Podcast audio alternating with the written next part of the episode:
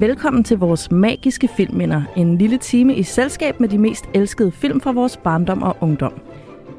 Mit navn er Mathilde Anhøj, og jeg er kulturanalytiker med speciale i populærkultur, og over for mig sidder min radiovært-kollega og kandidat i filmvidenskab, Katrine Maria Eskov Wisman.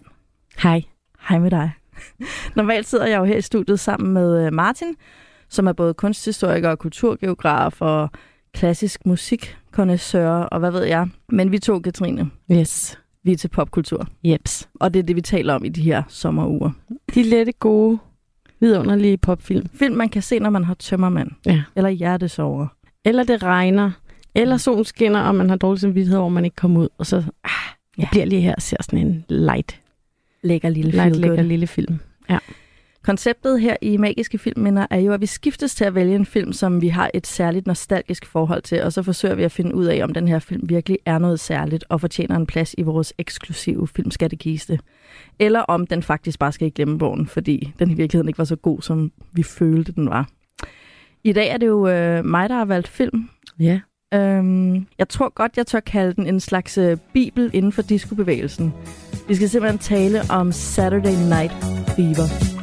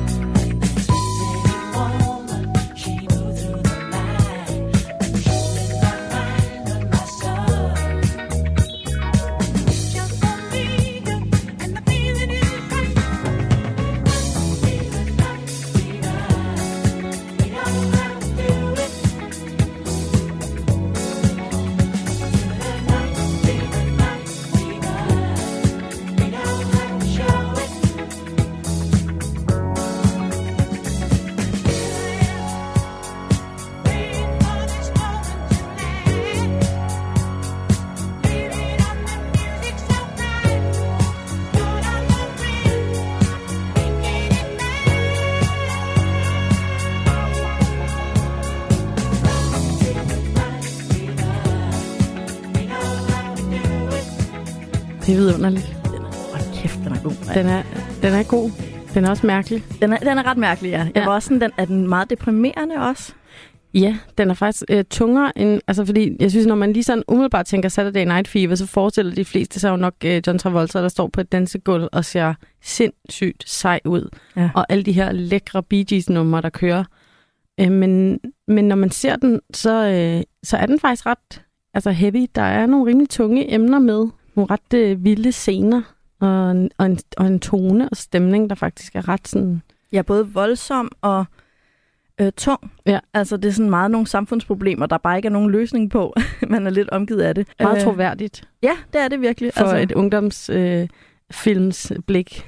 altså, Ja, og jeg synes også, altså nu er Saturday Night Fever er jo en af de første sådan dansefilm, hvor man bare, altså hvor at dans fylder så meget Ja. øh, af sådan skærmtiden. Øhm, men øh, der er også det med den her discobevægelse, at øh, altså den er fra 1977, Saturday Night Fever, og der var disco ligesom i gang, men filmen var med til at sætte det sådan ind i mainstream. altså faktisk var discoen jo ved at æbbe lidt ud. Ja. Øh, og de taler om, altså Robert Stigwood, som står bag filmen, altså han er, de er faktisk i tvivl om, om, om de kommer for sent, fordi de, de er jo i gang med at planlægge den her film, og de vil gerne bruge øh, Bee Gees-numrene, og, men discoen er faktisk, altså, Den er på vej ned den er på igen, vej ikke? ned. Og øh, jeg kunne også læse mig til, at disco, i forhold til hvor stor en indflydelse disco-musikken for eksempel har haft på musik lige siden, så er det en utrolig kort fase. Mm. Altså det er virkelig kort tid, at discoen er, altså springer op, Ja. og den bliver også først mainstream, da den er ved at gå ned. Eller sådan, der er sådan en mærkelig øh, kortlivet døgnflue-ting ved den, selvom dens arv stadigvæk lever. Ikke? Jo. Hvis jeg skulle vælge, så ville jeg helt sikkert, øh, Mm. altså, så ville jeg vælge den tid at være en ung person, der skulle stå på et dansegulv. Det er min yndlingsdansemusik. Det er det, bare. det, det, ja, disco? det er det. Ja. ja. Jamen, det er også flot. Og plus det farvede gulv med lygterne, der blinker og sådan noget. Ja. Øhm, det er sådan, jeg kunne også læse mig til, at R&B-musik og latinamerikansk musik var en stor inspirationskilde for de her, øh, alt det her diskomusik, der kom frem. Og det er jo også en stor del af filmen, det her med, at vi ser både øh, sådan, altså forskellige brune minoriteter have en indflydelse og have en øh, tilstedeværelse i det her ellers hvide miljø på dansegulvet. Det synes jeg er meget interessant, altså at filmen på den måde er så tro mod det disco var, dengang det var. Ja, altså øhm, filmen er jo faktisk baseret på en artikel, der udkom øh, i den tid, som prøver sådan at beskrive øh, det her gå-ud-miljø i New York øh, her i 70'erne, hvor øh, at den her artikel, den ligesom beskriver den her ungdom, som går ud, øh, og det er meget sådan i sådan nogle øh, italienske kvarterer i New York, øh, hvor de her sådan strømninger af musik opstår, og hvor den her klasse af, af unge voksne begynder ja. at gå ud og arbejder rigtig meget, og arbejder i løbet af ugen og begynder at få penge mellem hænderne, og så kan de ligesom give den gas og give los i, i weekenderne. Og det var ligesom den her artikel, der var inspirationskilde til at så lave en film på, på den baggrund. Ja, som altså afspejlede den her... Ja, jeg var ved, det er jo dårligt nok en bevægelse, altså det er alt meget småt, men ja. nu sagde du italienske kvarterer, det er vel også fattige kvarterer, det mm. er mhm. det i hvert fald i filmen, ikke? Altså, diskomusikken er på en eller anden måde, altså det er sådan næsten en, den står meget i modsætning til det der 60'er 70'er politiske musik, og der holder man ligesom ikke fri fra verdens problemer, når man fester. Der laver man sange om, øh, om samfundsproblemerne, ja. og man har sin, sin verden med i musikrummet og i festrummet og sådan noget. Der er disco jo fuldstændig anderledes. Altså, der er et totalt lige så snart, det ser vi også i filmen, men lige så snart de går ind på den der klub, mm. hvor de er hele tiden, eller hver torsdag, fredag og lørdag, så forsvinder samfundet ude omkring. Ja, altså, der er en der er helt... den der flugt på den, ude på dansegulvet, og den her musik er jo også fuldstændig altså, magisk ja. i, i det her rum. Altså, ja. det, det er sådan, der findes den her lille verden inde på det her diskotek, hvor de klæder sig ud på, på vilde måder, ikke? og alt er sådan super øh, karikeret og voldsomt stort hår, stort tøj. Ja, der er skudt op for kontrasterne, ikke? Altså, og de der, nu nævnte jeg lige dansegulvet før, der blinker, ikke? Som har de tre primære farver. Sådan blå, rød, gul, der bare står og blinker over for hinanden. Og i modsætning til den her, det her farverige, og det er også, du ved, rytmerne og sangteksterne er ikke noget med de fattige eller kapitalisterne. Det er bare sådan helt fladpandet øh, kærlighedsfestord. Lad os danse. Præcis, nu skal vi danse. Ja, nu skal vi give den gas. Night Fever. Stayin' ja. Alive har måske en lille hint af det, når man ved, mm. hvad diskobevægelsen er.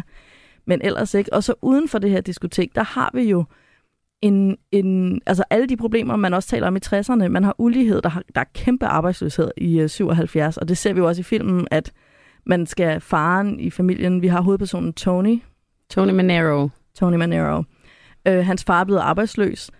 Moren uh, prøver stadigvæk også at holde en vis levestandard, selvom faren er arbejdsløs, og Tony har det her job, som han bare skal være glad for. Mm, selvom en at, malerforretning. En malerforretning, selvom at det er ufleksibelt, og han ikke får særlig mange penge og sådan noget. Men det er bare et privilegie at have et arbejde, mm. fordi der er så meget sådan arbejdsløshed. Ja, og der er hele den her sådan hustler-vibe øh, kørende, ja. altså sådan, at man lige klarer den, ikke? Jo. Den allerførste scene, man ser i filmen, hvor han går ned ad gaden og bare ser sindssygt lækker ud.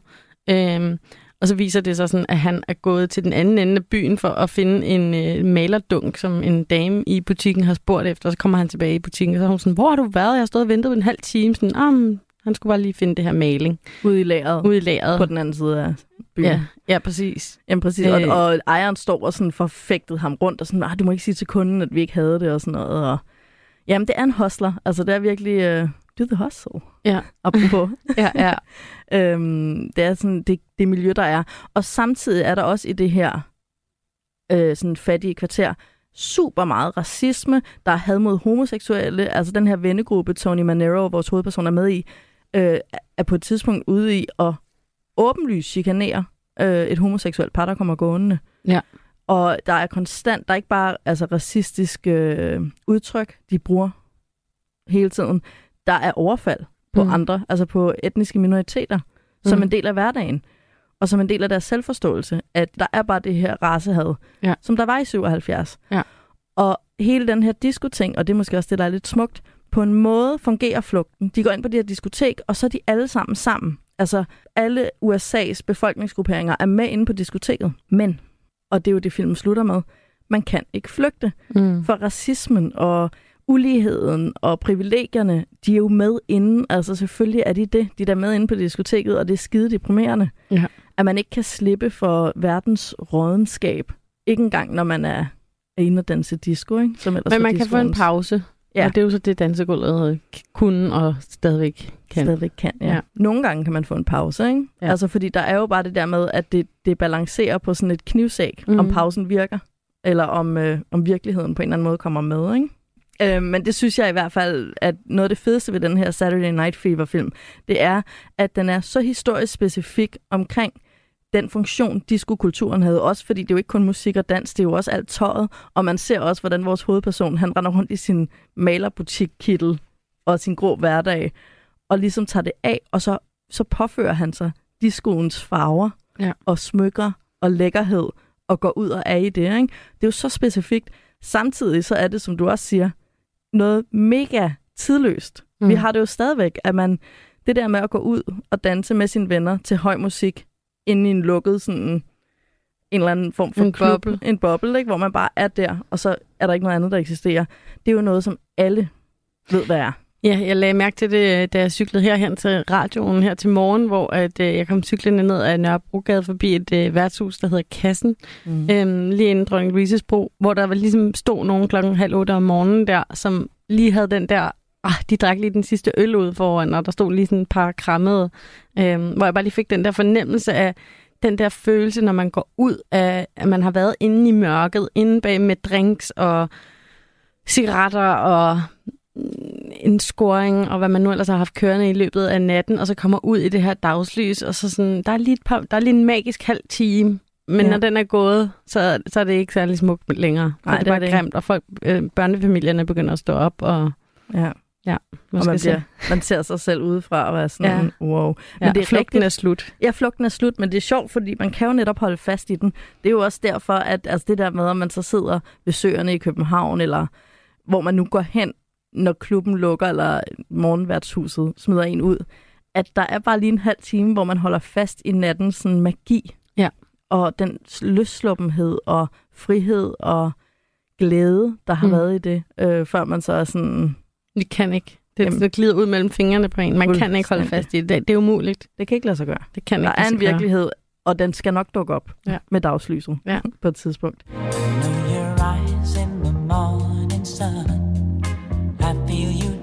Touch me in the pouring rain And the moment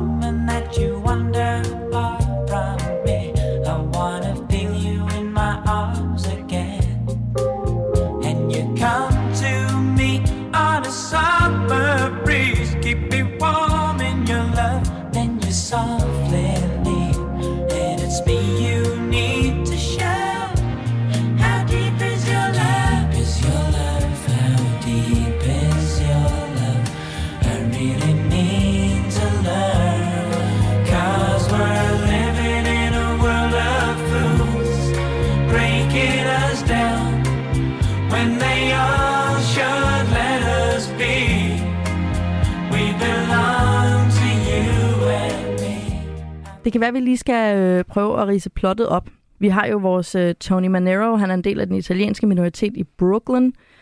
Øhm, hvis man har set tv-serien Sopranos, så genkender man i høj grad det der miljø. Øhm, de, også fordi de er katolikker. Tonys ældre bror er præst. Det er familien meget stolt af. Mm. Og hver gang, at øhm, der er nogen, der siger Frank Juniors navn, altså storebroren, som er præst, så korser moren sig. meget intens.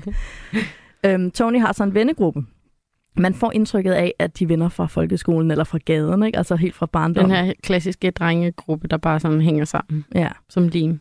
Præcis, og de er bare sådan render rundt i gaderne, og en gang rendte de rundt og spillede bold. Man ser også Tony faktisk give en bold til nogle andre børn, øh, lige i starten af filmen, hvor man lige tænker sådan, jamen de har haft samme opvækst, ikke? Altså, mm. Altså de har løbet rundt og spillet bold, nu løber de rundt og tager stoffer. Øh, en anden ting, som jo også står i filmen, der bliver taget utrolig mange stoffer hele tiden. Og det var også en stor ting i diskokulturen. Netop det her med, at man skulle slukke for virkeligheden, og så skulle man ind i et magisk univers. Og det var både med kokain, og så var det med, øhm, de kalder det loot i, øh, i filmen. Øhm, men jeg tror, det er et stof, der hedder Quaaludes. Jeg tror, det er sådan noget smertestillende medicinagtigt, øh, ligesom man i øh, Danmark før i tiden tror også, det var sådan noget råhypnot og sådan noget. Ja, præcis. Det kan jo også bruges til date rapes. Apropos det, det kan vi komme tilbage til, for der er også noget Voldtægt. voldtægt i den her film, som passer med den sexisme, der også er. Men, øh, men de her stoffer, med både ups and downers, altså taler de om, ikke, at de skal have kokain, og så skal de have de her loots til at, at falde ned igen, øh, og også til at de skulle have en lidt hypnotisk sådan, virkning, og det skulle være godt med lys og musik. Og... Ja, og det er sjovt, fordi det er en del af filmen, men det er ikke, øh, det, er ikke det, filmen handler om. Men det synes jeg egentlig Nej. er meget elegant øh, portrætteret, at øh, de viser, at det var en del af det, men den her film handler så bare ikke lige om, om det. Altså, eller om misbrug på den måde, eller... Og det synes jeg gælder for virkelig mange af de ting, der er med i filmen. Det er med i filmen, men det er ikke det, filmen handler om. Ja. Altså racismen, sexismen, øh, dans, arbejdsløshed, alle de her ting er med i filmen, men det er ikke det, filmen handler om. Ja. Men hvad handler filmen så om? Ja. Øh, I hvert fald har vi Tony og den her vennegruppe, og man kan sige, at den eneste storyline, der er, der er nogle romantiske storylines, den vil jeg igen sige, det er med i filmen, det er ikke det, filmen handler om. Mm. Øhm, men der er en dansekonkurrence. Ja, og jeg synes også, du glemte at sige, at i forhold til det her med Tonys familie og hans bror er præsten, så ligger der jo sådan et, øh, hvad skal der ske med Tony? Ja. Øh, som er sådan, han arbejder bare i den her malerforretning, og han er sådan lidt, han føler sig jo lidt bedre end, end det, ikke? Jo, Men han det- ved samtidig ikke, hvor han skal hen. Og det er også det her ungdomsportræt, ikke? Altså den her øh, ungdom, som er stoppet med at gå i skole, og som, hvor de måske har fået deres første øh, ufaglærte job, øh, og skal finde ud af, hvad er det næste træk. Ja, og hvor der er et, et spændende moment, hvor han, og det ser vi også med Tony, og det er nok faktisk det, filmen handler om. Det er Tony og Tonys fremtid. Ikke? Jo, præcis. Han står ved en skillevej, og han kigger på et tidspunkt hen. Han får ros af sin arbejdsgiver. Det bliver han rigtig glad for. Og så kigger han hen på to ældre medarbejdere, mens arbejdsgiveren siger, ham der har været her i 30 år. Ham der har været her i 25 år. det Det skal du dig. også. Ja, ja, det kan blive dig. Hvor fedt bliver det? Ja. Og Tony er sådan, åh oh, gud, åh oh, gud, lad det ikke blive mig. Og så har han så mødt hende her Stephanie, som er flyttet til Manhattan, og på en eller anden måde, det viser sig at være falsk, men giver billedet af, giver indtrykket af, at hun lever det fede liv, hun har smidt Brooklyn væk, hun er på vej til Manhattan, øh, hvor alle drømme går i opfyldelse. Ikke? Mm. Tonys egentlige passion i filmen er jo dans, og ikke maling. Altså i den her butik, hvor han arbejder.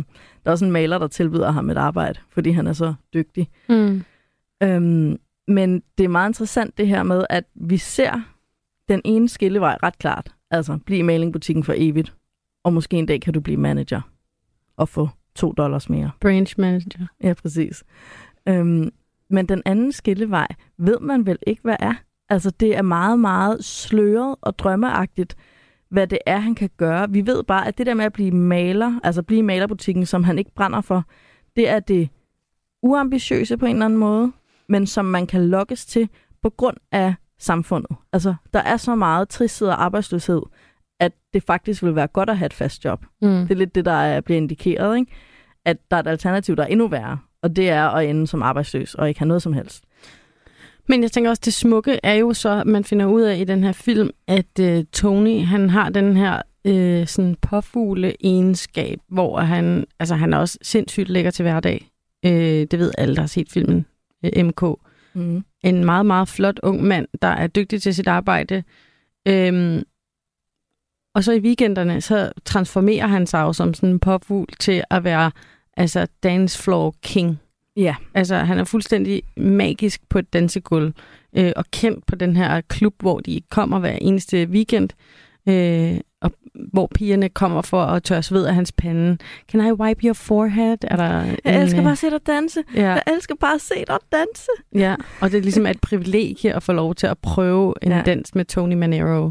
Ja. Øhm, og, og, og han tager det jo virkelig seriøst. Altså, det er jo så den ene ting, man finder ud af, at Tony Manero, han rent faktisk brænder for, og som han som betyder noget særligt for ham. Han går ind i den her klub hver fredag, og altså, han, transformationen sker jo derhjemme, når han står, og, og det er jo også bare så ungdomsagtigt. Øhm, han står og tager sit fede tøj på, øh, hjemme foran spejlet, hører høj musik, samme musik, der skal spilles i klubben om en time-agtigt, Mm. og kommer sådan ind i den der rigtige stemning. Og når han så går ind i klubben, så er han kongen. Ja. Men han kommer altså hjemmefra, hvor han bliver bedt om at opføre sig ordentligt og tage ud af bordet og møde op til spisetiderne.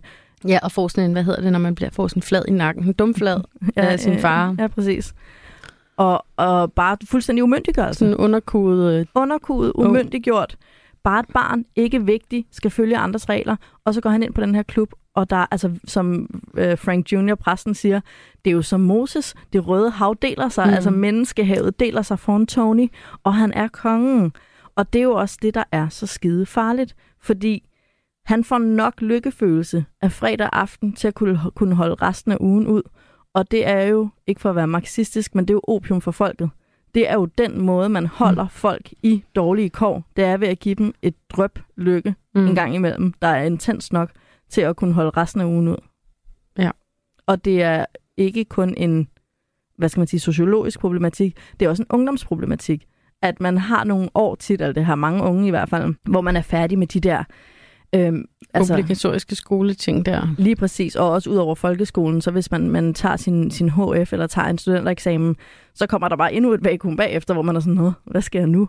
Og der er rigtig farligt at være, fordi der kan man sige, det gør jeg i hvert fald selv, altså i flere år. Sådan, et forfærdeligt sted at være, hvis du spørger mig. Ja, det er faktisk et ret øhm, splittet, altså det er meget skizofrent, at man øhm, hele ugen går på arbejde og tjener penge, for mit vedkommende lidt glædesløst, og så går man hjem og er barn igen. Altså man sådan... Altså, jeg har aldrig prøvet det der med at gå hjem og være barn igen hjemme hos sine forældre, men, men der er noget med det der med at være en ufaglært medarbejder, som, som giver sådan et hul indeni. Fordi, altså uanset om du er sådan en pædagogmedhjælper i en institution, eller om du står i en butik, eller hvad for en slags arbejde man nu har, så er det jo typisk, så kan det være, at man finder ud af, wow, jeg, jeg, jeg brænder for det, det her. Ja. Men, men det er det jo ikke normalt øh, så er det bare et job, man har, fordi man gerne vil tjene nogle penge, og forhåbentlig kan man hygge sig lidt med det i den periode. Men der er jo et eller andet sådan identitetskriseagtigt i, at man er i gang med noget, der kun handler om penge. Eller sådan, ja, og sådan som, havde jeg det i hvert fald. Og man er i gang med noget, eller hvis man gør det på den måde, arbejder i en stilling, der ikke er en del af en helhed. Ja. Altså, der er ikke nogen plan. Det, det her fører ikke nogen steder hen. Det fører kun til de kroner og øre, du hiver ud af det. Ja. Øh, nogle er jo så heldige at få valgt et ufaglært job, hvor de finder sig selv og ser vejen frem. Men det er jo stadigvæk et hul, indtil man har set vejen frem. Og det er jo, med mindre som Tony, vejen frem er sådan en virkelig kort, kedelig vej, ikke? Men det kan være, at vi skal vende tilbage til dansekonkurrencen, fordi det, der så sker i Tonys liv, det er, at øh, der kommer den her dansekonkurrence på diskoteket, og han vil jo rigtig gerne øh, vinde. Ja, det vil han. Og øh, så møder han hende her, Stephanie. Ja, Mangano. De er i hvert fald samme øh, efternavnsinitialer, for det er en stor ting i Tonys verden. øhm, men ja, og hun kan bare danse. Ja. Og det er også første gang, vi ser, at der er nogen inde på den her klub, som er over Tony. Altså han har indtil videre været kongen derinde, ikke? Øh, og lige pludselig står Stephanie der, og hun er, hun har samme format, måske mere. Og det opdager han, og derfor begynder han jo nærmest at stalke hende. Altså han følger efter hende til et dansestudie og prøver at overtale hende til at være sin partner i det, den her dansekonkurrence, fordi hun virkelig kan danse. Men altså jeg tror helt sikkert, det er det her med, at hun, Tony er vant til, at alle kvinder, han danser med, er dårligere end ham. Og på et eller andet tidspunkt, og det ser vi også i filmen, så smutter han fra dem på dansegulvet og danser solo. Ja. Og det er bare så ydmygende for alle de der kvinder, som bare er taknemmelige for at have lov til at have fået 30 sekunder ja. med Tony Manero. Så giver han op undervejs. Og så er han sådan, nej, nej, nej, det magter ikke det her. Men han ser så hende her, Stephanie, og wow, hun kan faktisk danse selv, og lige pludselig er det ikke nogen, der ser op til ham i dansen, som det, altså han har helt hidtil været kongen. Ingen over, ingen ved siden af. Og nu er Stephanie der. De skal selvfølgelig lave den her dansekonkurrence sammen. Han har allerede lavet en aftale med en, der hedder Annette, som han så bare brænder af. Øhm, ligesom han også altså, ydmyger hende i tusind andre scenarier. Ja. Fordi, som han siger direkte til hende flere gange på den ene eller den anden måde, hun er ikke god nok, han er ikke interesseret. og det forhindrer ikke Annette i at fortsætte med at være virkelig forelsket, og Annette må jo så opgive at danse med Tony. Hun har allerede måttet opgive at være kæreste med Tony, det vil han ikke. Øh, nu prøver hun så til sidst at prøve at få sex med Tony, som sådan det sidste desperate mm. forsøg for at have noget med ham at gøre. Det Men tilbage til ja. Stephanie. Ja. Fordi her kommer det her ulige forhold ind, ikke? at han faktisk ser en, som er bedre, og det vækker et eller andet i ham. Det vækker en eller anden ild, at sådan, okay, jeg kan stræbe efter noget her. Jeg skal overvinde den her person. Vi skal sammen øh, gå til den her dansekonkurrence. Og så viser det sig, at han vil jo faktisk, altså, han vil også bare gerne score hende jo. Ja. Øh, og hun vil ikke have ham. Nej. Det har han så svært ved at rumme, så han, altså, han er jo faktisk øh, virkelig øh, nederen, ikke? Jo, altså, jo, han er frygtelig. Han fornærmer hende flere gange. Han kalder hende en kont. Han kalder hende en cocktease. Han kalder hende alt muligt Og forfærdeligt. det eneste, hun har sagt ja til, det var egentlig bare at være hans dansepartner. Og i hans verden betyder det, at de skal selvfølgelig knælde. Øh, og hun afviser ham gang på gang, og han bliver så, vred, han bliver så barnevred. Altså, han er som en sådan 4-5-årig dreng, der ikke har fået sin vilje og sparker til skraldespanden, og ja. kan slet ikke holde det ud. Indtil han er en 4-5-årig øh, dreng med en voksen mands begær og muskler og prøver at voldtage hende, fordi hun afviser ham. Ja, så er det ikke så sjovt mere. Altså, men det er virkelig altså en frygtelig relation, men det, der er meget fedt, det er, at man kan virkelig leve sig ind i det her med, at det starter ikke fra et, et uh, uværdigt sted for Tony. Han ser noget, som er virkelig fantastisk. Selvfølgelig vil han have det. Mm. Altså selvfølgelig vil han have hende her, der danser bedre end ham. Det er jo uh, begær. Altså man ser noget fedt. Man ser, om det så er, er mennesker, eller tøj, eller jobs, eller whatever, en bil. Og det her, det er bedre end mig. Jeg vil have det. Det er jo den måde, man også på en eller anden måde kommer frem af. Men det, som filmen jo også rummer, det er, ja, men hvis du så bliver afvist og bliver ved, så ender du faktisk et uværdigt sted. Meget uværdigt. Og det er jo det, vi ser hos Annette. Altså så Tony vil gerne have Stephanie, som ikke vil have ham. Tony vil ikke have Annette. Annette vil ikke have andre, og Annette ender så med at have sex med alle, også via voldtægt. Øh, altså, først har hun sex med en, så udarter det sig til en voldtægt. Alt sammen, fordi hun er villig til alt for at være nær ved den her person, hun har besluttet, hun skal opnå. Mm. Og det er der, det uværdige kommer ind. Ikke? Mm. Øhm, også for Tony, som ender med at voldtage. Det er måske det mest uværdige, man kan foretage sig. Han prøver at voldtage den her person, der ikke vil have ham. Ja. Det er topmålet, ikke? eller bunden, han rammer der. Det, der er så interessant ved filmen, det er, at Tony ender med at indse, okay, jeg kan ikke få dig, men kan jeg få dig som ven? Altså, kan du vise mig et eller andet? Mm. Og der må vi lige tilbage til Stephanie. Øh, fordi hun, hele filmen igennem, er hun sådan, ej, jeg har et fedt job på Manhattan, og du ved, jeg spiser frokost med Stevie Wonder, og du ved, drikker kaffe med David Bowie. Alle de her på det her tidspunkt øh, næst, er snart virkelig store navne, men som Tony ikke har hørt om endnu. Mm. Og så viser det sig i sidste scene, at Stephanie, som var øverst på den her kransekage, eller det her hierarki af mennesker ude i Brooklyn, hun er selvfølgelig, ja det kan godt være, hun er flyttet til Manhattan, men hun er bunden på Manhattan. Ja. Det er det her, vil du være kongen i Lorteland, eller lorten i Kongeland? Det er det skisme, altså, og det er den overgang, vi hele tiden er ved, hvad jo også bliver vist med, at de hele tiden er ved den her bro, altså broen mellem Brooklyn og Manhattan. Ja. Den her overgang mellem øh, Lorteland og Kongeland, på en eller anden måde. Og Tony, han er jo kongen i Lorteland, altså når han står nede på klubben, ikke? Ja. Og Stephanie, hun er lorten i Kongeland. Og det finder vi først ud af, næsten til sidst i filmen, hvor det viser sig, at hun har fået en lejlighed ved at gå i seng med en eller anden ældre, ikke sexet fyr. Og så har han ligesom hjulpet hende med, hvordan man er smart på Manhattan. Og det er derfor, hun stadigvæk er på Manhattan. Ellers var hun blevet kylet ud med badevandet. Men jeg synes, det er en... Altså, jeg synes, det er en, øh, en mærkelig relation, de har. Det er en mærkelig lille film. Altså, ja. hvis vi skal lige tage den lidt derhen. Jeg synes, mm. altså, fordi som du startede med at sige, man ved faktisk ikke helt, hvad filmen handler om. Altså, den handler om den her dansekonkurrence. Men man tror også lidt, den handler om deres sådan lille forelskelse. Men det handler den i virkeligheden ikke om. Øh, den handler om, at de har nogle forskellige sådan... De, ja, som du siger, de er på vej nogle forskellige steder hen. Øh, og vi ved ikke rigtig, hvem hende her sådan Stephanie er. Hun har ikke særlig meget personlighed. Hun er bare en ung, Ja, ja. smuk kvinde i den her fortælling. Ja, og hun er ikke... Det, det, vi ved om hende, er, at hun faker den, ligesom alle andre gør. Hun er en hostler. Fuldstændig ligesom Tony, og fuldstændig ligesom alle de andre. Og, øh, og det kommer frem til sidst, at hun også græder, og hun bliver også udnyttet. Ja. Øh, ligesom alle i den her film bliver. Og øh, det tror jeg nok måske også, at nu sagde du jo før, at filmen byggede på en artikel, Mm. som jo var en portrætartikel. Og det er nok også det, der er med den her film. Den har ikke nogen stor agenda. Nej. Og derfor bliver den også så mærkelig at se, fordi den har ikke nogen stor Men der er vi måske tråd. også nødt til så lige at snakke om øh, musikken, fordi Ja. ja. at det, det er jo en film, der er også baseret på øh, noget musik. Altså, det blev ligesom besluttet fra starten af den her film, at øh, Bee Gees tidligere manager, ham her Robert Stigwood, han havde sagt, I skal producere musikken til den her fede film, jeg skal lave med John Travolta. Og øh, ja, fyr op, øh, gå i studiet, lav nogle, øh, lav nogle gode numre. Og så kommer, han, så kommer de tilbage med altså, en kæmpe bunke af hits, som den her film jo ligesom skal baseres på. Øhm, og det har måske også bare noget at sige i forhold til, at det jo ikke er den store, spændende, interessante... Narrativ. Ja, narrativ fortælling, der udspiller sig i den her film. Det er ikke øh, der, vi skal hen. Det er de her sådan sindssygt gennemførte dansescener og også noget portræt af noget ungdomsliv, men det er ligesom zoomet ret meget ud. Vi, vi kender ikke de her karakterer særlig godt. Altså Tony Manero-karakteren er jo skøn, fordi han er en, vi ikke kender særlig godt. Øh, han er en mand, som er sådan ret øh, toksisk, toksisk i virkeligheden, men han er også super forfængelig, altså en overdrevet forfængelig.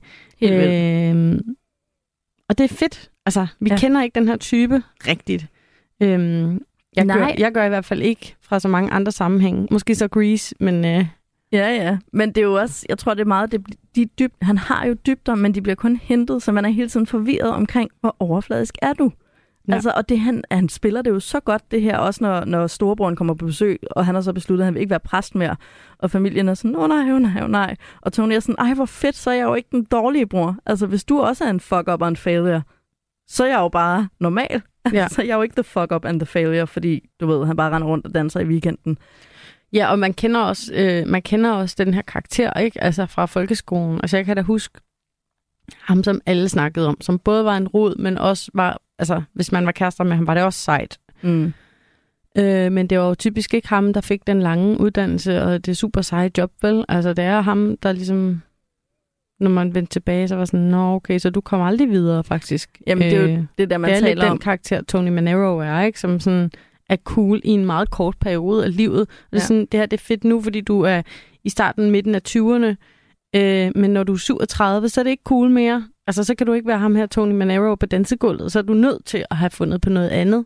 Ja, lige præcis. Og det er en krise. det er balletdanser forbandelsen Ja, i virkeligheden. Ja. Ja. At sådan, det er rigtig fint, at du piker i 9. klasse, men så har du altså også pigget, og der er langt liv bagefter 9. klasse, eller Ja. hvor det nu er efter gymnasiet. Ikke? Når, man, når man piker på en måde, der er så tidsbestemt, altså grund til, at jeg siger balletdanser, er jo fordi deres kroppe kan jo ikke holde til det. Nej. I, altså, og når balletdansers øh, karriere slutter bræt, fordi nu har de altså både fået, du ved, slidgigt og um, alle mulige sådan, skavanker for det der balletdanseri, ikke? Jamen, det er jo omkring, hvad er det, midt i 30'erne, hvor de bare ikke kan mere. Det er der, alle andres karriere tager fart. Så det bliver sådan en mærkelig døgnflue Ja. øhm, peak. Ja. Og det var der, hvor Tony står, og det er der, hvor han også skal vælge, vil jeg, vil jeg blive ved med at dyrke og bruge min tid på at være kongen i Lorteland, så længe jeg nu kan det, indtil jeg bare er lorten i Lorteland. Eller vil jeg nå at cross over, altså at komme på den her bro over til Manhattan, og blive lorten i Kongeland, og kunne så avancere derfra. Det er i hvert fald sådan, jeg ser den der. Men vi ved stadigvæk ikke rigtig, hvad, hvad han vil, vel? Fordi der er den her dansekonkurrence, og de begynder jo ligesom at øve sig, mm. og de vil gerne vinde. Men, men det er jo også et kort perspektiv. Altså, der er jo ikke sådan tale om, at øh, nå, men nu vil han gerne blive danser, eller altså gå ind altså en mere professionel vej. Altså, han, altså det Men- har ikke det lange lys. Men på- det er jo også, fordi filmen ikke er interesseret i at binde snore fint sammen til sidst. Vi får hintet til, ah, vil du gøre noget ved din dans? Ah, det spørger folk mig tit om, du ved.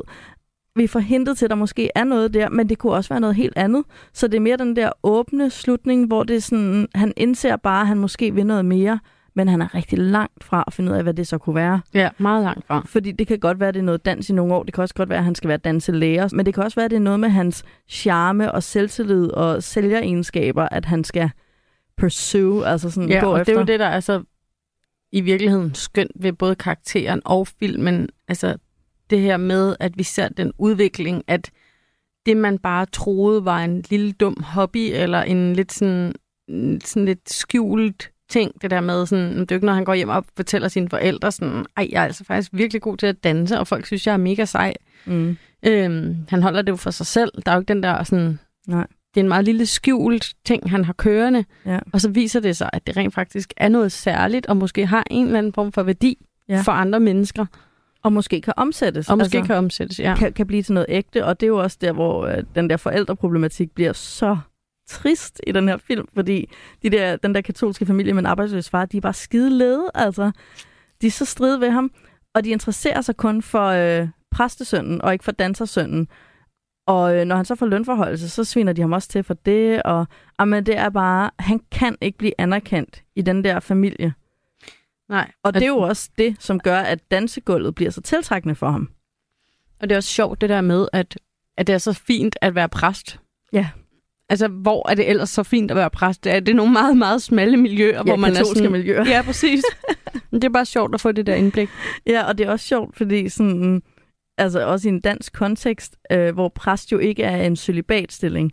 Altså den her katolske præst, det er jo et, øh, det er jo et celibatvalg. Og Frank Jr. kommer også hjem, og der bliver sådan lidt hentet til, at grund til, at han ikke gider være præst mere, fordi han faktisk gerne vil have en kæreste. Han vil gerne get laid. han vil gerne have noget sex. Ja. Som også er en stor ting i løbet af filmen. Øhm, noget, jeg så synes er, igen, det er lidt samfundsportræt, men det er så fint, fordi det ikke rigtig bliver styret. Altså, der er ikke sådan et, øh, nu skal jeg lære jer om, hvordan samfundet er, øh, budskab. Det bliver bare lidt lagt med i de andre tråde.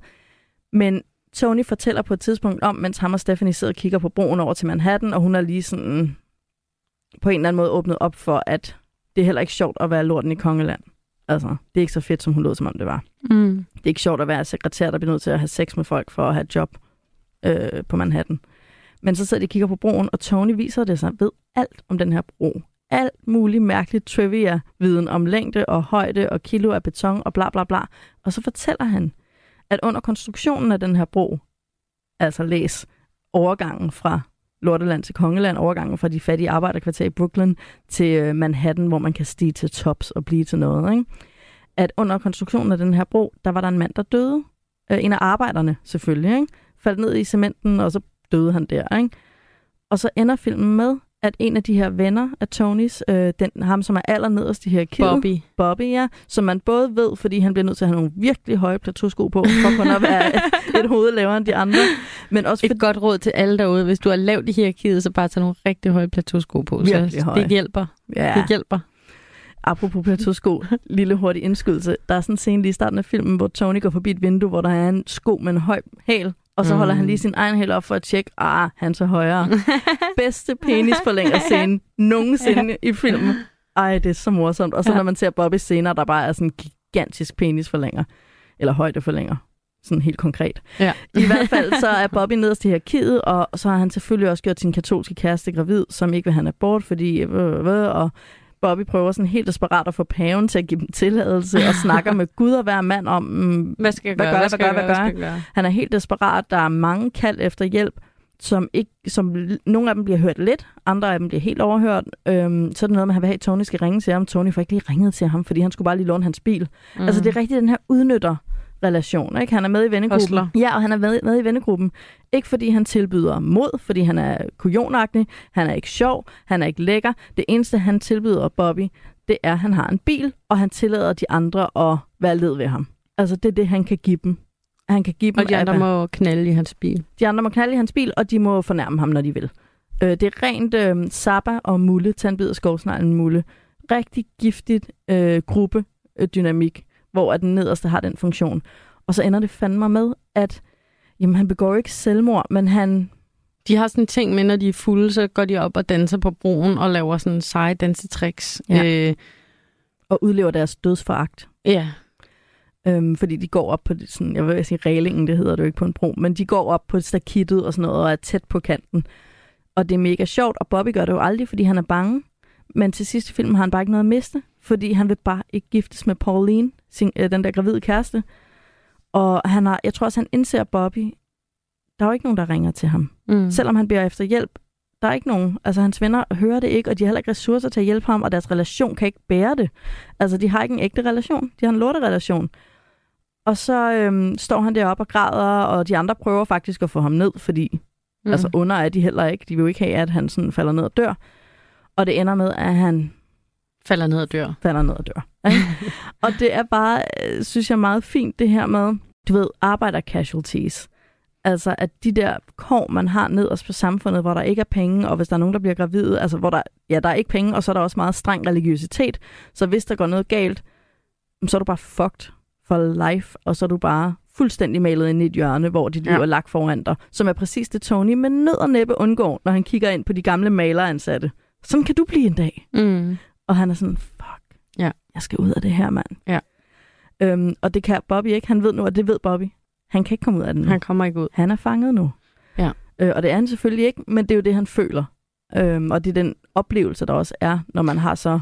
Ja, og det er jo sådan en af de ting med den her film, som jo er ret voldsom, at han falder ned og dør. Øh, og det sker efter, at der lige har været en gruppevoldtægt i hans bil. I hans bil, ja. øh, Hende her, Annette. Annette. Jamen, det, det, er jo, det er jo helt forfærdeligt, og det, og det er ret sådan uforudsigeligt. Ja. øh, at det sker. Øh, og det er så eksplicit. Øh, jeg kender i virkeligheden ikke nogen andre film, hvor at, øh, sådan gruppevoldtægt bliver portrætteret på den måde. Også fordi den er meget... Altså, der er jo, jeg kommer til at tænke på Irreversible, øh, hvor der er en meget voldsom voldtægtsscene. Det, der er så voldsomt ved den her, ja, det, er, det er, at man ser de private relationer i ja, voldtægtsscenen. Ja, ja, det er ikke bare en, en ond voldtægtsmand, som vi ikke kender. Det, vi kender alle de her karakterer, øh, og det er faktisk det er dem, der begår voldtægten, og det her, det er bare en lille ting i filmen. Ja. Det, det er ikke hovedplottet. Og der er ikke nogen, der siger, det ikke om ej, det er forfærdeligt, Nej. men de siger heller ikke, ej, det er ligegyldigt. De og man kan ligesom se Tony på forsædet, der sidder sådan, ah, han ved sgu godt det her, det er ikke den er helt, ikke den er ikke fin, helt fin i kanten, men, men det, det bliver ligesom bare ved det. Han er sådan lidt, ah, og, ah, ikke så heldigt. Og den voldtægtsscene, øhm, den er en del af kulminationen på den samfundsrådenskab, som er en del af portrættet i det her diskoportræt. Øhm, den dansekonkurrence, som vi har talt om, og som ender med, at Tony vinder, det har jo hele tiden været, altså, hvis der er noget fremdrift i filmen, så er det den her dansekonkurrence, ikke? Jo. Og så Tony kommer ud af Brooklyn. Men dansekonkurrencen ender med, at Tony vinder. Men det er han... så falsk, fordi han har lige set øh, et latinamerikansk par danse meget bedre. Og der indser han bare, hold kæft, hvor er det bare bundrådent alt det her. Ja. Hans egne venner står og siger, ej, det var meget bedre end dem, og de bare øh, kalder han dem specs. Det ved jeg ikke, hvad det betyder, men det er i hvert fald noget, et racistisk øh, kaldenavn.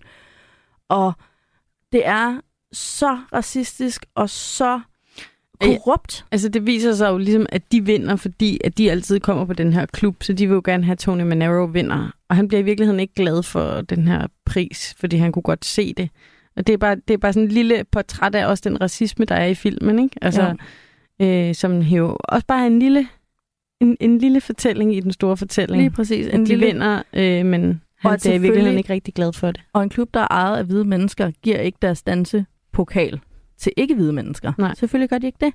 Og det tror jeg, Tony har jo netop haft illusionen om, at herinde på dansegulvet, der er samfundshierarkierne og alt det der lort og pis, der er udenfor. Jamen, det er ikke med herinde. Og i sidste scene finder vi bare ud af, altså sidste scene på klubben, jo, det er. Det er også der. Og så går han ud, og så bliver Annette voldtaget. Altså, det, det er bare den, det er den totale desillusionering. Man er bare sådan, ja, intet er, intet er smukt, intet er ja. godt, intet er sandt. Ja. Alt er bare forrådet og ødelagt, og ødelagte mennesker ødelægger andre mennesker, og det er alt sammen bare en kæde. Det bitcher han også om. Hans far bliver øh, ydmyget på jobbet, kommer hjem og ydmyger hans mor, der ydmyger ham, og han ydmyger Annette eller sine venner, øh, som ydmyger Bobby. Den, altså, det er sådan en kæde af ydmygelse og had, altså på en eller anden ja, måde. Ja, og det, det, der jo så er så fint i den her film, det er, at det er jo faktisk kun i dansen og i de her dansemomenter, at alt er smukt og godt og rent, både for dem, der danser, men også for os som seere. Altså, ja. det er jo sådan nogle velkomponerede dansescener, hvor at det hele bare spiller.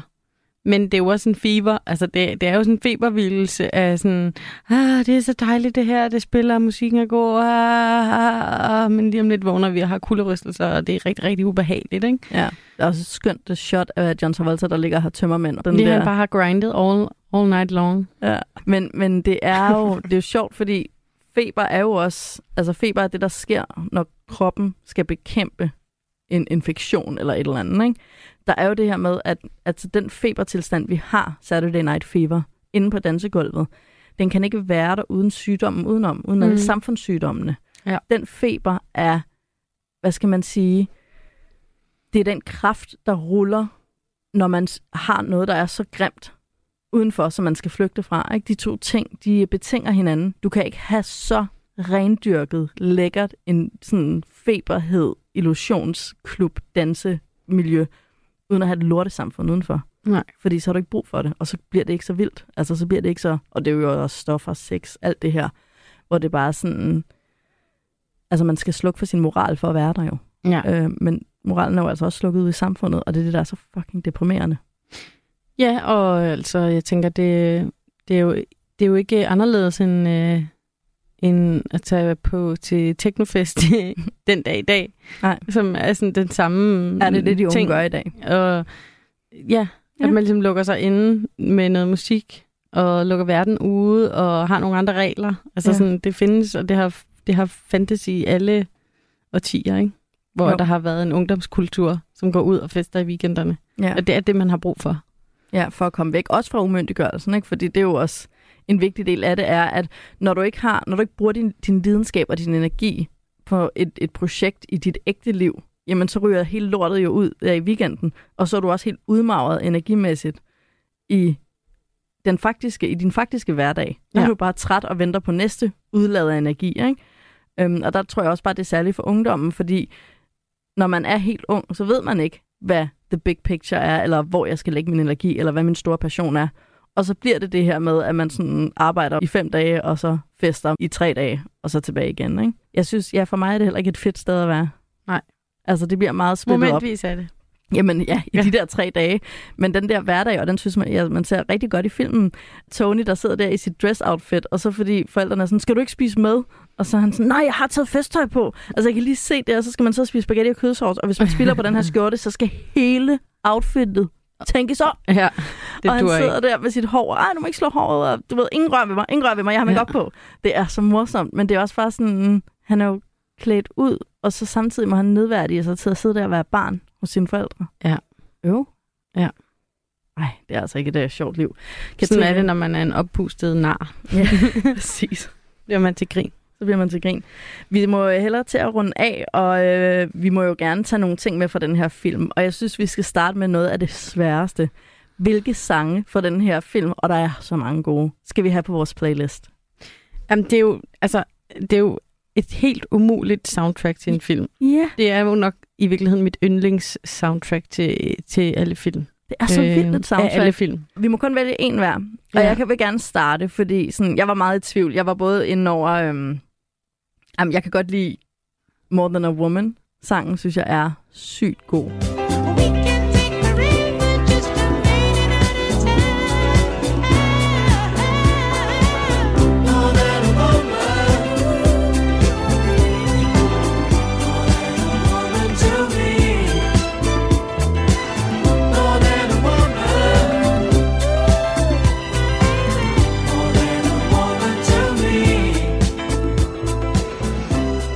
Helt med på More Than a Woman, også fordi det er jo sådan den, den der ultimative dansescene, øh, de har. Ja, den er fantastisk. Ja. Det er virkelig et peak. Det løftede i Dirty Dancing. Ja, det er, præcis. når de drejer rundt på dansegulvet. Der, til den. Men jeg tror, min er Night Fever. Ja. Altså, fordi også, der er mange, der er vildt glade for Staying Alive. Jeg synes også, Staying Alive er god. Men jeg har altid haft en særlig sådan... Mit hjerte banker bare for Night Fever-sangen. Den, øh, den er lige så disco og melodisk som Staying Alive. Men den fanger bare fuldstændig netop Night Fever. Altså det, som det er.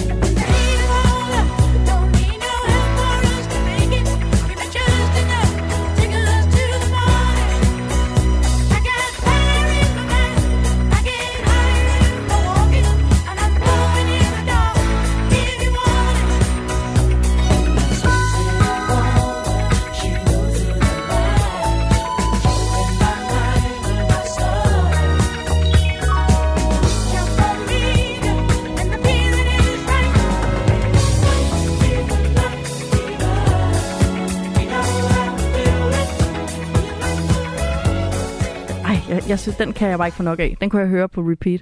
Men hvis du vælger More Than a Woman, så får jeg jo begge to med. Nej, Nå. jeg vil... Øh, hvis du tager... Øh, Night Fever. du tager Night Fever, okay. Så tror jeg... Øh, så er jeg i tvivl, om det skal være More Than a Woman, eller You Should Be Dancing, fordi... Oh, you should be dancing. Jeg Fordi elsker You should be Det er jo dancing. der, han har sin legendariske dansescene, hvor han laver sit solo-danseshow. Jeg laver det lige nu. Øhm, hvor, ja, og du gør det rigtig godt. Tak. Øhm, hvor han gør det, altså han laver de her kyllingeben, Ja. øh, og ligesom hopper ned på knæ, øh, kyllingearme, hopper ned på sine knæ, og laver det her legendariske move, hvor han ligesom øh, svinger sine hænder og skråtter op fra side til side, og så lige twister sin krop.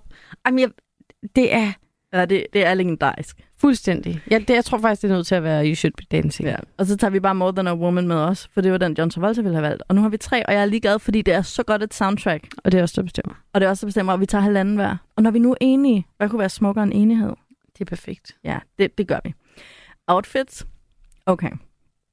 Hvis jeg skulle have et outfit fra den her film, Ja. som jeg skulle have på, så skulle det 100% være John Travoltas første disco-outfit. Altså ikke når han går på gaden, der har han selvfølgelig også noget disco på. Men den første nat, hvor han står og gør sig klar til at komme ind i Feber-universet. Han har sådan nogle lyserøde, altså ægte, ikke pink, sådan blegrosa øh, bukser på. Og så sådan en spraglet, også lidt rosa skjorte.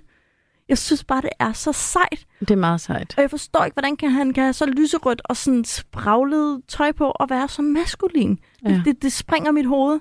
Jeg kan Det er ikke fordi, forstå han det. er en påfugl. Og han er bare en fantastisk påfugl. Ja. Og jeg føler, jeg har rimelig brede skuldre. Jeg føler godt, jeg kunne bære det der outfit og både være sådan maskulin og feminin. Det kunne, måde. du, det kunne du helt sikkert. Det kunne jeg helt sikkert. Og sådan nogle gode, solide guldkæder Ja. øh, ned i min brystbehåring. Jeg tror, jeg vil bare gå med altså faktisk et nøgle, øhm, en nøgle, et nøgle-item, mm. som er de androgyne dansesko. Oh, ja. Og så vil jeg give dem til min mand, ja. og så klæde ham ud som øh, John Travolta, og så få ham til at, fordi han elsker jo også disco, Ej, øh, og han er faktisk god til dans. Så hvis nu jeg kunne sådan, altså tænker du på dem med rødt læder med hæl? De er gode. Ja. Dem skal han have. Ja. Dem skal din mand have. Ja. ja. Og så kan du låne dem måske. så kan jeg låne dem Men så lige. Men Det tænker jeg. Ja. Jeg synes, øh, genialt. de, kan, de kan gå alle veje, de sko. Øhm, der er en ting, de siger i den her film, som jeg føler, vi skal bringe tilbage. You broke my pussy finger. Udover, udover. You almost broke my you pussy almost broke my pussy finger. øhm, Det var Det- ikke det, du tænkte på. det var ikke det, jeg tænkte på. Det er, at de siger tit far out. Som sådan, Far out. Oh, som en langt ude. kompliment. Oh, og det, det sagde vi jo på dansk. Altså, Ja, ja, ja. ja. Oh, langt ude. Men hvor det ikke er sådan, ej, hvor er det langt ude. Ikke en kritik, men en kompliment. Oh, langt ude. Altså sådan, Det er fedt. det er fedt, at noget er langt ude. Ja, det er virkelig Ja, fedt, ja, når ja. ja, tænker helt langt ude. Ja. Det synes jeg, vi skal begynde at sige. Det er en virkelig god idé. Fantastisk. Ja.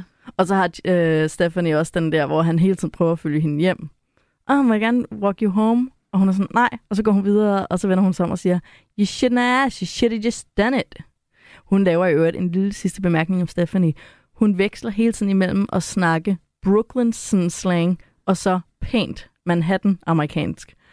Og det er så fedt, at hun retter sig selv, fordi hun er i den her proces, ja, hvor hun, vil prøver være lidt finere. hun prøver at transformere sig selv, ikke? Ja. Og sådan, hun husker lige at rette ryggen, og husker lige ikke at sige ant, men at sige not. Og sådan, de der små ting, det synes jeg er så morsomt. Og så det der med, hun, hun er bare en fake and phony, ligesom alle de andre, men Ja. hun er også sårbar. Ja. Og det, hun er en fake and phony, fordi hun prøver at gøre noget med sit liv. Fake it till you make it, baby. Ligesom alle os andre. Ligesom alle os andre. Præcis. Ja, ja. Altså, jeg synes jo ikke, der er nogen tvivl om, at Saturday Night Fever fortjener måske endda altså en af de allerhøjeste pladser i vores filmskattekiste. Det synes jeg også, den gør. Der er noget underligt tomt ved den her film, som altså en eller anden...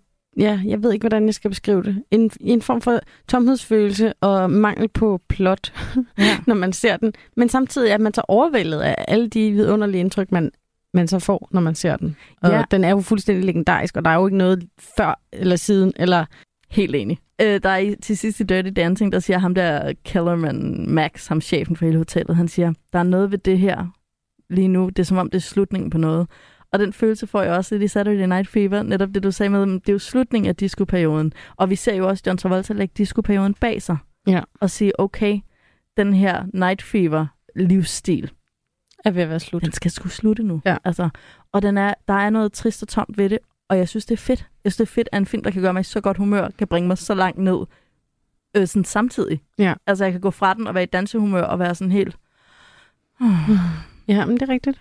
Det er bare vildt. Men ja, den skal jo selvfølgelig med. Der er ingen tvivl, mand. Ingen tvivl.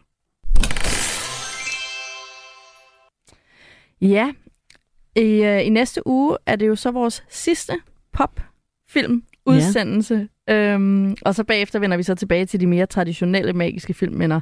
Men altså først en sidste øh, film fra popkulturen. Og det er din tur til at vælge, Katrine. Ja, og jeg har valgt noget, som jeg synes er mm, et lidt modigt valg faktisk, som mm. er et Mhm. lidt personligt valg, som jeg vil sige, i forhold til nogle af de andre film, vi har valgt, som har været måske mere sådan træfsikre, så bliver jeg lidt mere i tvivl om den her, øh, om der er andre, der synes, den også fortjener en plads i filmskattekisten. Og det er jo selvfølgelig Moulin Rouge, vi skal snakke om. Moulin Rouge Ja. fra 2001. Et. Ja. Ja. Jamen, så springer vi jo også altså hele vejen fra 77 og op til 2001. Det er et langt hop, så ja. det er lige pludselig nullerne, vi har fat i. Mm.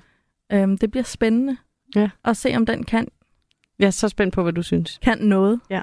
Altså, jeg er jo en kæmpe musical-fan, så på den måde kan man sige, så kunne det godt gå godt. Men øh, vi må se. Vi må vente og se. Ja, men så siger vi uh, tak for i dag, og tak til Saturday Night Fever, og så håber vi selvfølgelig, at I er klar til at lytte med igen i næste uge til endnu et af vores super poppede, magiske filmminder.